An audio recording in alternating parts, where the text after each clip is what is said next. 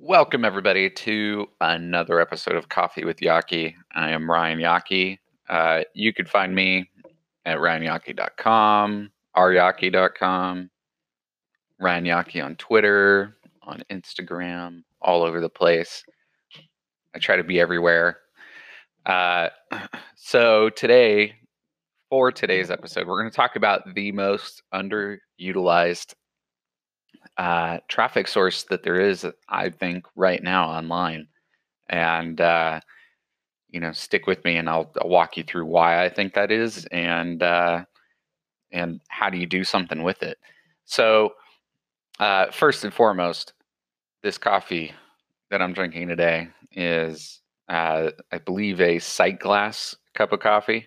And it's actually super, super good. It's got this, like, I don't know, sort of sweet hazel smell to it. I only drink coffee black because uh, I just can't handle dairy in there or too much sugar or anything like that. So keeping it clean is my objective. Uh, it fits in with my fitness goals.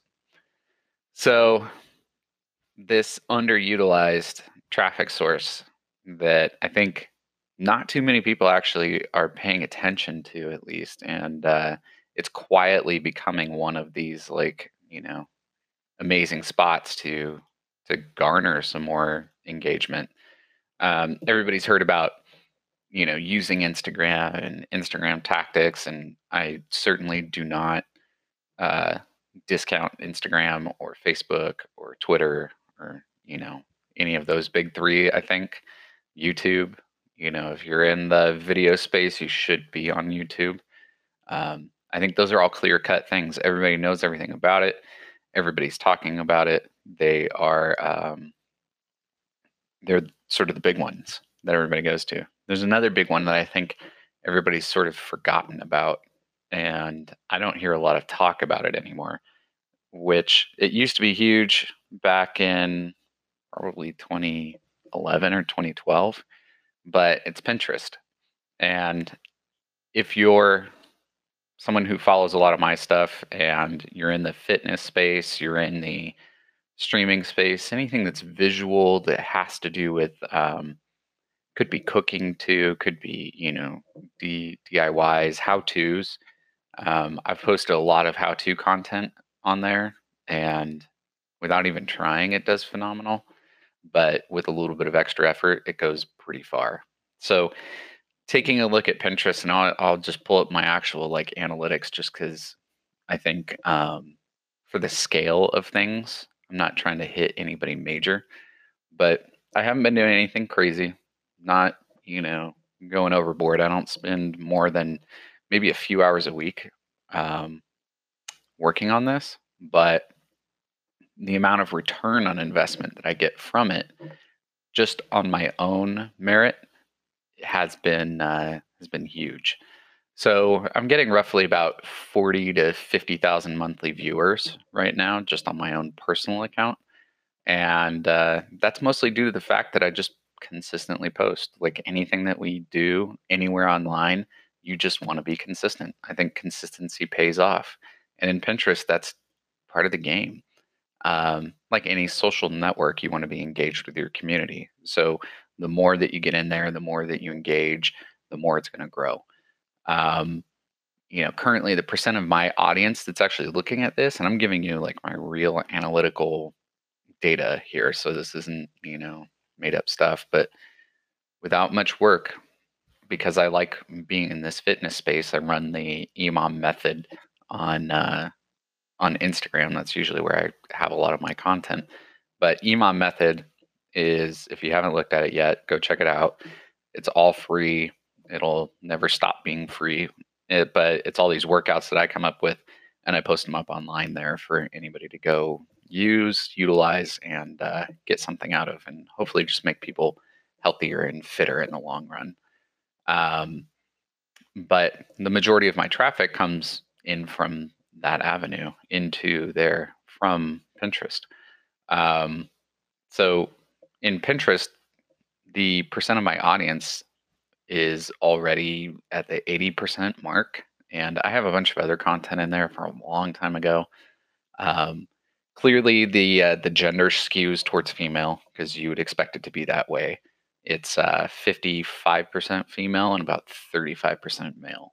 And then the age range is what you would expect. It's, you know, mostly 25 to 45 and, you know, skewing a little bit wider at 18 to 55 probably. And that's pretty normal.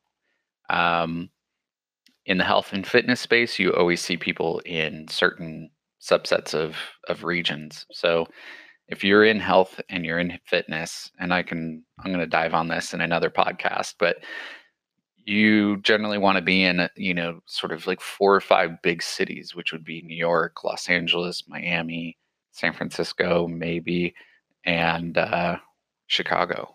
And then last is kind of Texas too. Texas is actually a huge uh, fitness culture down there. If mo- most people on the outskirts outskirts of the U.S. don't actually pay attention to it very much.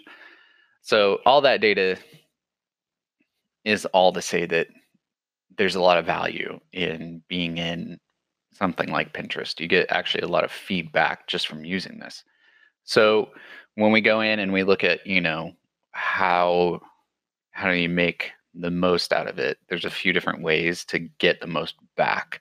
Obviously, using the platform would be huge, uh, but not everybody wants to take the time to do it. And you have to invest a little bit, I think, upfront to build out a few boards. You need to make it look like you, stuff that you would do, things that you would follow. Um, if you're a male, post a bunch of male stuff. There's a bunch of guys on Pinterest that I think go unaccounted for. If you're in the female market, you probably have already been exposed to Pinterest. And if you're not using it for your fitness business, for your uh, for your streaming business, like streamers can make a massive amount of money or a massive amount of traction just through Pinterest. So making use of all of these different pieces is, uh, you know, just paramount. And coming off of that, you know, uh, so what am I doing to do that? You want to make sure, obviously, that you have your profile page completely set up. Uh, hopefully, that your profile URL is something that's relevant to you and your business. This is kind of uh, the brilliant basics of setting up your account anywhere, in my opinion. But you want to make sure that you cover these things. So, you know, a good profile URL, uh, the URL back to your website. I hope you have a website because if you don't, you're missing out. Uh, put a put a location in there. Uh, it does not have to be your house, but you know your general city that you live in is a good place to go.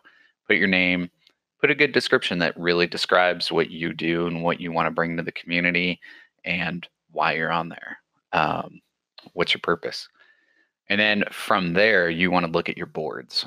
So having different boards in, um, for me, mine sort of skew towards what I, you know, this this fitness culture and everything like that, and then sort of teeters out from there into a bunch of different other things. So the first one's mostly my like at home workouts from EMOM method. Second one's a lot of life quotes and things like that, which resonate really well with uh, anybody who's in the fitness space. Everyone loves to be motivated to go get fit. Um, as well, I just have one that's generally my style. So it's a bunch of cars and cigars and uh, all the you know cool, fun things I love to see and do. Uh, I also have a favorite places and spaces, just lots of travel stuff, an old workout board that I put together a long time ago, hairstyles, because, you know, might as well just keep yourself looking good, uh, anime stuff, because I'm a total nerd at heart. And then last is tattoos, because I'm always into some new tattoo ideas. So I'm exploring different things when I'm looking on there. And then very, very last is uh, modern apartment, which uh, I've been reworking my apartment with my wife, and so looking through different uh, styles and ways to view this the the way we're going to do our apartment is what I've been using that for.